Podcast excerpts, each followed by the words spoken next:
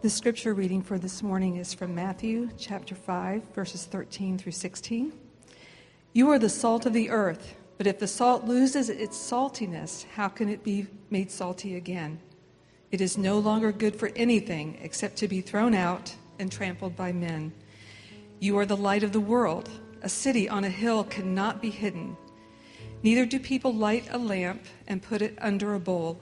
Instead, they put it on the stand, and it gives light to everyone in the house. In the same way, let your light shine before men, that they may see your good deeds and praise your Father in heaven.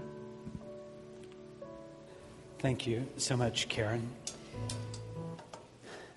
In recent years, I've noticed a pattern, and you might have noticed it as well. It goes something like this someone who has really been in the public eye, in the spotlight, or someone who has influenced the world in some remarkable way passes away. So I'm thinking even in you know the not too distant past of Muhammad Ali, or I'm partial to golf. I, I remember Arnold Palmer passing away. Or in the music industry, Michael Jackson, or in other realms like Judge Scalia or Nelson Mandela, or even recently, right, with Billy Graham, there's a, there's a pretty normal pattern that happens after someone that has such a massive influence and a massive platform.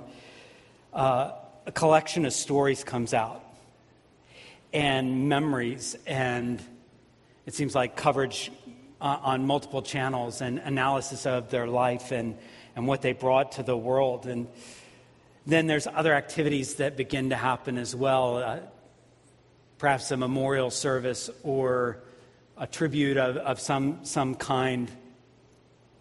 Then, predictably, life moves on, not without remembering them, but it does move on. But could you imagine?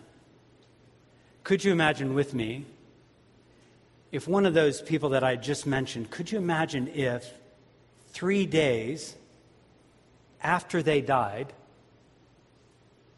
then the news reports came out that they're not dead anymore. They've actually come out of the grave. They are alive. Can you imagine, as famous as those people were, and uh, imagine their platform then, imagine their potential to influence people and to guide people at that moment. Can you only imagine? I mean, we would be in shock. It's hard to even process what that would mean because it's so foreign to our world. These things don't happen. We say our goodbyes and, and it's done.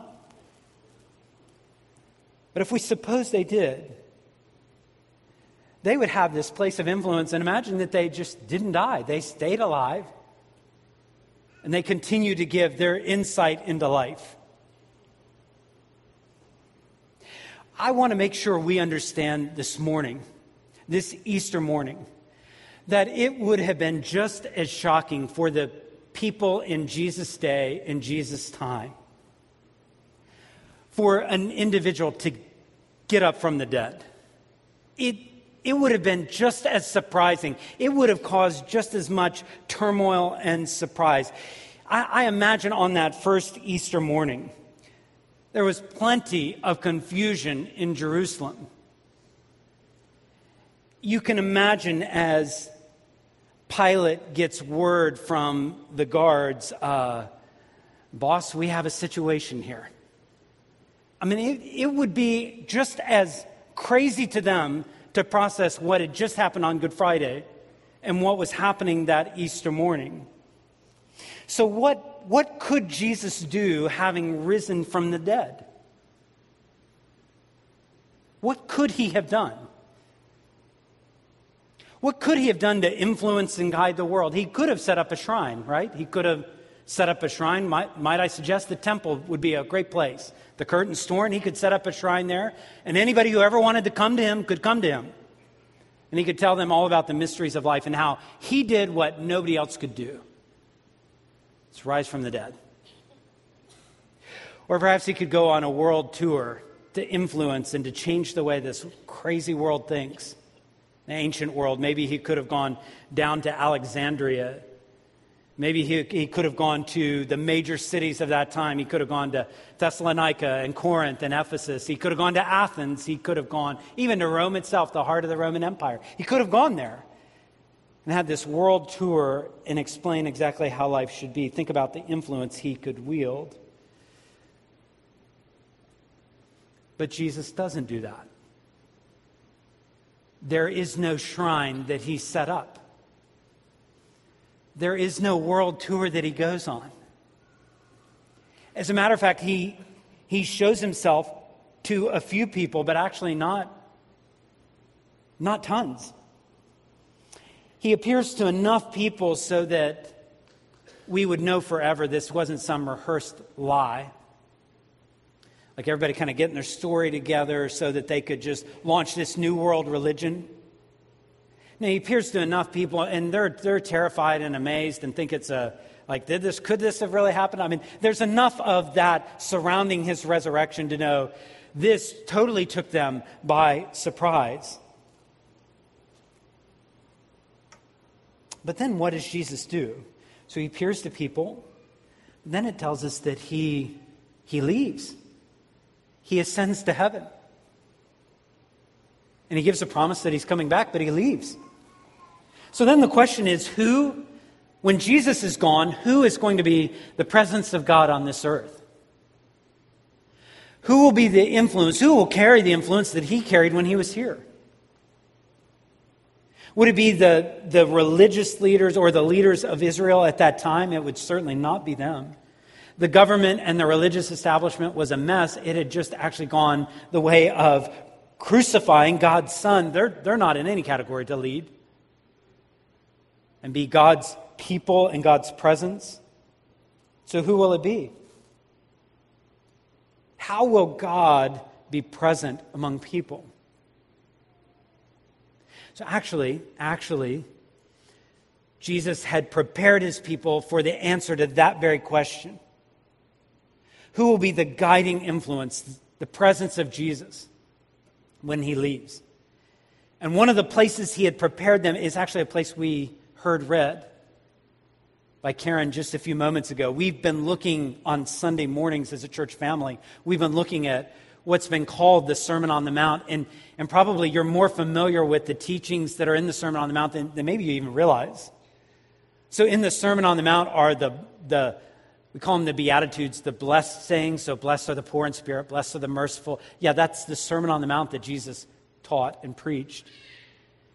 And, and in the Sermon on the Mount is the Lord's Prayer, which probably you, you're familiar, at least having heard it said, if not saying it yourself. In the Sermon on the Mount, in this teaching of Jesus is also the, the teaching where he tells us to judge not, that we be not judged. In the teaching of the, the Sermon on the Mount is the Golden Rule. And in this teaching is the story about the, the wise man who laid out a foundation for his life by listening to Jesus' words and teachings. This is all in the Sermon on the Mount. But he tells his first followers in this sermon, and even what we just heard read a moment ago, that as far as the presence of Jesus on this world, he said that they would be that. He looks at his disciples and he says, You're the salt of the earth, you're the light of the world. We fully expect Jesus to be the light. If you read the Bible, you fully, it's not surprising that Jesus would be looked at as the, the light of the world. As a matter of fact, Matthew 4 says that the, the people who were living at that time were dwelling in darkness, but they saw a great light. What was that great light? It was Jesus. And for those dwelling in the region in the shadow of death, on them a light has dawned. Even John chapter 8, Jesus boldly, boldly says, I am the light of the world. If he's not, that's a very arrogant statement or he's quite confused. He doesn't seem confused. And he asserts that I am the light of the world, and whoever follows me will not walk in darkness, but will have the light of life. We can see where he would be the influence, he would be the light. But the authority of Jesus then gets transferred to his followers. Jesus says, I am the light of the world, but then to his followers, his first followers, and by extension us, he says, You, you are the light of the world. He transfers his authority And he transfers the, the responsibility to light the world to his followers. Those followers that were just like maybe a dozen, couple dozen. So you imagine Jesus says, You are the salt of the earth, you are the light of the entire world. And they look at each other, and, and no one's no one's super rich. And if they were, they left it all. And no one is super sophisticated or well educated. Probably several of his first followers were illiterate. And they are told by Jesus they are the light of the world. As far as we know, none of them are these like great communicators, these great orators. None of them are these, you know, the, the massive theologians that everybody would pay attention to what they. And Jesus says, You are the light of the world. Should the fact that Jesus chose to use ordinary people surprise us? I hope, I hope you're not so familiar with verses like we've read this morning that you don't realize exactly what Jesus is saying. I hope that you have a greater appreciation. I hope that you're encouraged. Because if you are a Christian, Jesus is saying you have a mission you have a purpose. There is a design for your life. He has envisioned an assignment for you. And make no mistake, Jesus could have done it all himself. He could have remained on this world as the light of the world, but instead he leaves and tells his first followers, Now it's you. You're the salt of the earth, you're the light of the world. I hope you hear Jesus' words as a challenge. Like, there, there's not time to play games. There are things He designed us to do in this world of His. So, can we go back and look at these verses and just point out a couple, maybe, of the more obvious things in Matthew chapter 5? One thing you notice as you read, You are the salt of the earth, or You are the light of the world, is you notice the word you, but in English it's hard to distinguish you singular and you plural. So, in the original language, this is plural. So in the South, we would say y'all. Y'all are the, up here, I think it's use guys or something like that, you know, use. But whatever works for you, okay? Jesus is, is talking to individuals, but he's talking to a group, a, a group of people. He's talking to like a, a, a church. He's talking to a, a group of his disciples. And he's saying, you collectively, the way you live your lives together, not just on your own, the way you live together, you are the salt of the earth. You are the light of the world. And not only does he say this in the plural, he, he's pronouncing this. It's not a like, you should be the light of the world. He doesn't say that, does he? You need to be the salt of the earth. He doesn't say that. He makes a pronouncement and he says, This is what you are. We could overthink these analogies. We could overthink salt and light? Is there some hidden, mysterious meaning that if some everybody and we've got this you know, new revelation that we I, I, think it's much more simple much more common. I think jesus was using analogies that actually salt and light are important in every culture. So as we begin to think through okay what does it mean? We just took them like one at a time. What does it mean that jesus says we're the salt of the earth? What we recognize is that salt salt influences through contact. So both these words talk about like influence and impact on other people. But this salt influences through contact. Salt can do a lot of things. This is where we could go a lot of different ways with the analogy. It, it flavors, but it also preserves. It seasons, but it also can, can cleanse. There's something about salt that when it goes into something, when it makes contact, it changes things. And Jesus is saying, You are the salt of the earth. You are going to influence this world through contact with it. You're going to bring the, the flavor of Jesus Christ to this world as you make contact with this world. You are going to bring the preserving influence of God Himself to this world as you make contact with it.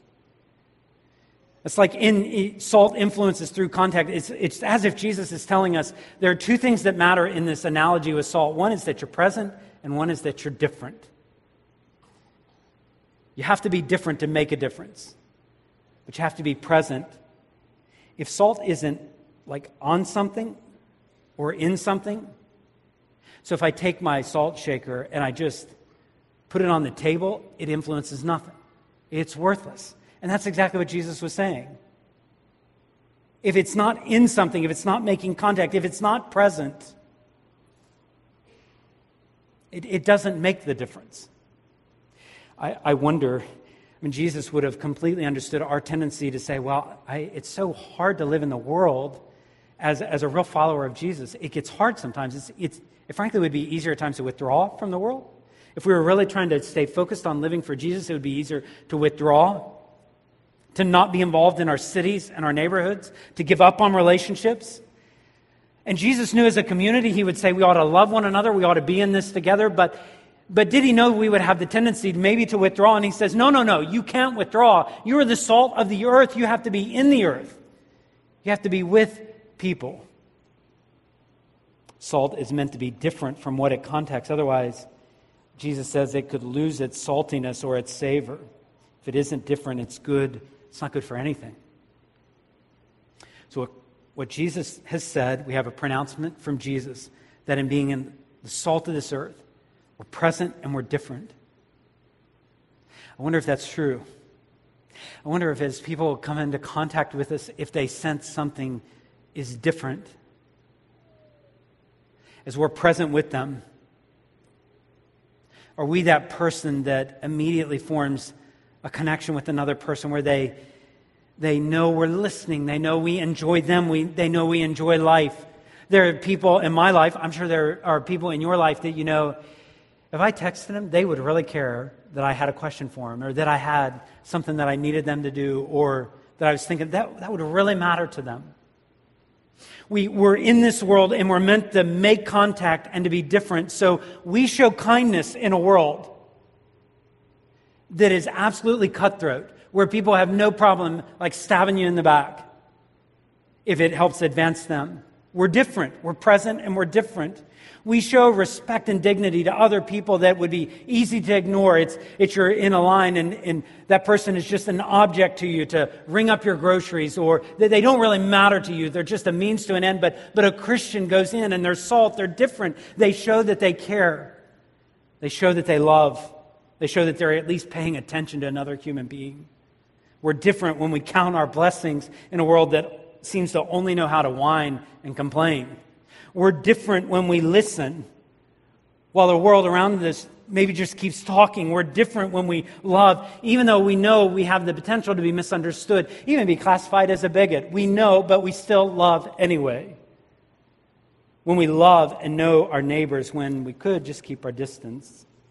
Jesus had a mission, and he's not just thinking small scale, something like maybe just kind of hovering around Galilee. Jesus looks at his followers and says, You are the salt of the earth. Go into this world and be present and be different. He gives another analogy. He says, You are the light of the world. And, and that's a little bit different, a lot of overlap, but a little bit different in that light can influence even at a distance. Light can, as we are the light of the world, we influence even at a distance. And Jesus says this, right? A city on a hill can't be hidden. And certainly in our days, you can see when you're coming on a major city, but but in that day when there's not streetlights and downtown Main Street kind of lights, he says, You are the light and you will influence. You will influence because you have a message of light, of hope, of gospel. You have a message that brings light that there really is hope in Jesus. God really does love the world and the, the people of this world and wanted this world to know his love in a personal way. So he sent his son into the world. This is the message we have a light that is given to the world. Jesus, who died for us. Jesus, who didn't stay dead but rose in victory and gave us the Holy Spirit to guide and comfort and strengthen us and seal us, and one day will come back for us in person. And one day we'll take his rightful place as our king and set all the world right. And in that moment, we will serve him and enjoy him forever. That message is light. That message can go into a world that is complicated and confused and give help. I would say, even today, if you're wondering, like, what is the truth and what is the light? See, part of our mission as we understand it from Jesus is that we are to live in this world, even if, even if you come today knowing very little of Christianity. I, I do want you to hear loud and clear this is a place where you can, you can ask questions and seek out the answers to those questions and try to understand all of this a little bit better, even if you feel like church has never been your thing. I know many of your stories, and I know you're, you're sitting here among people that they never thought church would be their thing either. And light came to them and changed their lives. We are light. Jesus put us in this world to live a life that shows how true and good and beautiful his message is. We have a ministry of reconciliation, bringing together what this world has torn apart. Jesus speaks regularly. It's interesting as you just track his words. He speaks regularly, telling us that the world is in darkness. Sometimes I think we need to be reminded of that because some people look at this world and maybe the last, I don't know, five years, 20 years, 100 years, and say, ah, it's really gone off the rails. And Jesus always assumed that this world would be a place of darkness. Jesus always assumed this. Jesus always, always recognized that this world would be filled with greed and materialism. Jesus knew this world would be a place of darkness, a, a place where there is hatred, where there is pride and superiority, where we put ourselves above other people. Jesus knew this would be a place where there would be a, a such a stubborn streak of selfishness or rebellion against authority. Jesus knew that this would be a world that would be filled with immorality and cover ups. Jesus knew this would be a place of darkness where people would be oppressed, where there would be injustice. This is the world we go into. So Jesus, this doesn't surprise him, but he sent his, his first followers and he sent us into this world and he said, You're the light. Reflect that light. So, in this world, this dark world that's greedy, you recognize that God supplies all your needs, that you have more than you could ever ask for because of what Christ did on the cross, and because of that, you can be content. In this world of hatred, you can recognize that you have been loved by God, and He loved you with a cross. Because you've been loved, because you were loved even when you were His enemy, you don't have to be filled with hate, you don't have to be filled with bitterness in this world filled with just obnoxious pride. Jesus said, You can be the light of the world because you recognize who am I that God would turn his attention to me. I can count others more significant than myself. In this world of selfishness, we can know Jesus cared much more about the needs of others than himself. This world of rebellion, we can recognize that Jesus died to give grace to rebels in this immoral world, we can recognize that we live holy, even as we recognize in our own we'd never live up to anybody's high standards. But we can even confess our sins when we fall. Think about how all this works out. What Jesus doesn't do is he doesn't say, you just go out and try to be a force for good. What Jesus doesn't say, he actually drives the disciples in a way that goes way beyond just like you go out there and do something that'll make you feel good about yourself. What Jesus says is you go live your life in such a way that others will see you doing good things. And they won't they won't even be drawn immediately to just praise you. They'll, they'll give glory. Because what could explain that but your Father in heaven? And ultimately, in your life, in your good works we show how glorious our Father truly is. Interesting as Jesus says, You're the salt of the earth, you're the light of the world. What he doesn't say is, You're the light of the world. You can be my light if you meet this certain kind of economic status. You can be the salt of the earth if you're of this ethnicity. You can be the light of the world if you have this marital status you can be the light of the world if you just have this comprehensive Bible knowledge that's much more than everybody else has. But he just equalizes it all, looks at his disciples, probably some of those that life had just beaten them down, and says, You're the light. He looks at those who follow him who put their faith in him. Now, what he's done in the cross and resurrection, and he says, You're the light of the world. So, amazing thought. It struck me this week as I would speak today. Jesus saw this day, and he would say to us today, You're the salt and light. You're the salt and light of Newark. You're the salt and light of Bear and Elkton and Wilmington and Landenberg and Newcastle and Middletown. You, my followers. This is who you are.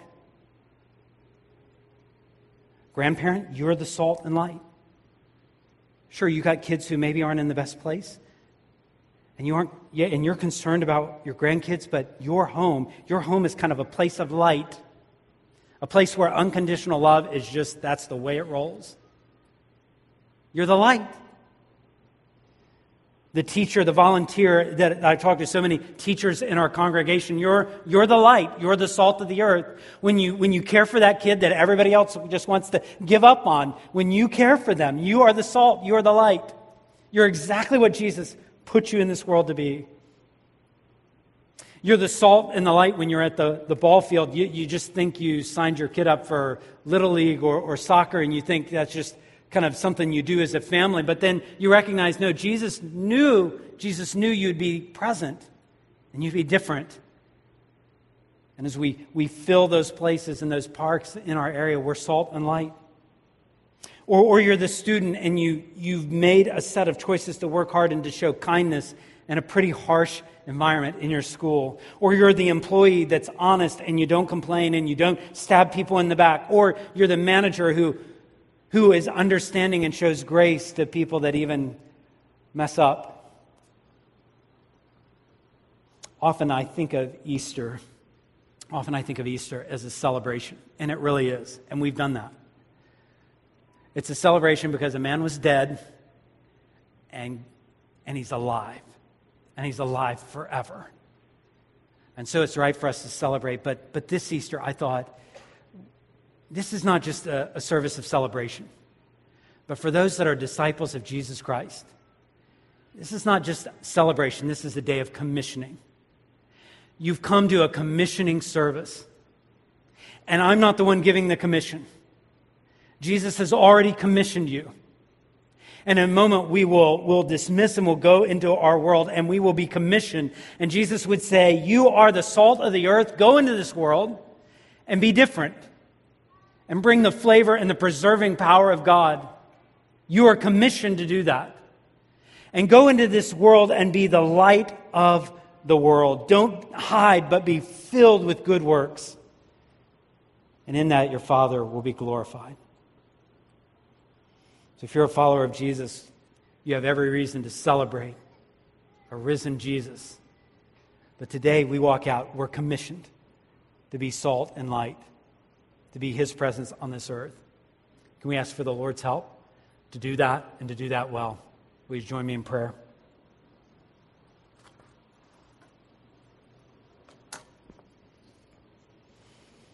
For the next moment or so, maybe you take, uh, take time to, to pray and ask the Lord to help you receive that commission. And then I want to lead us in a, I, I want to pray for you along those lines.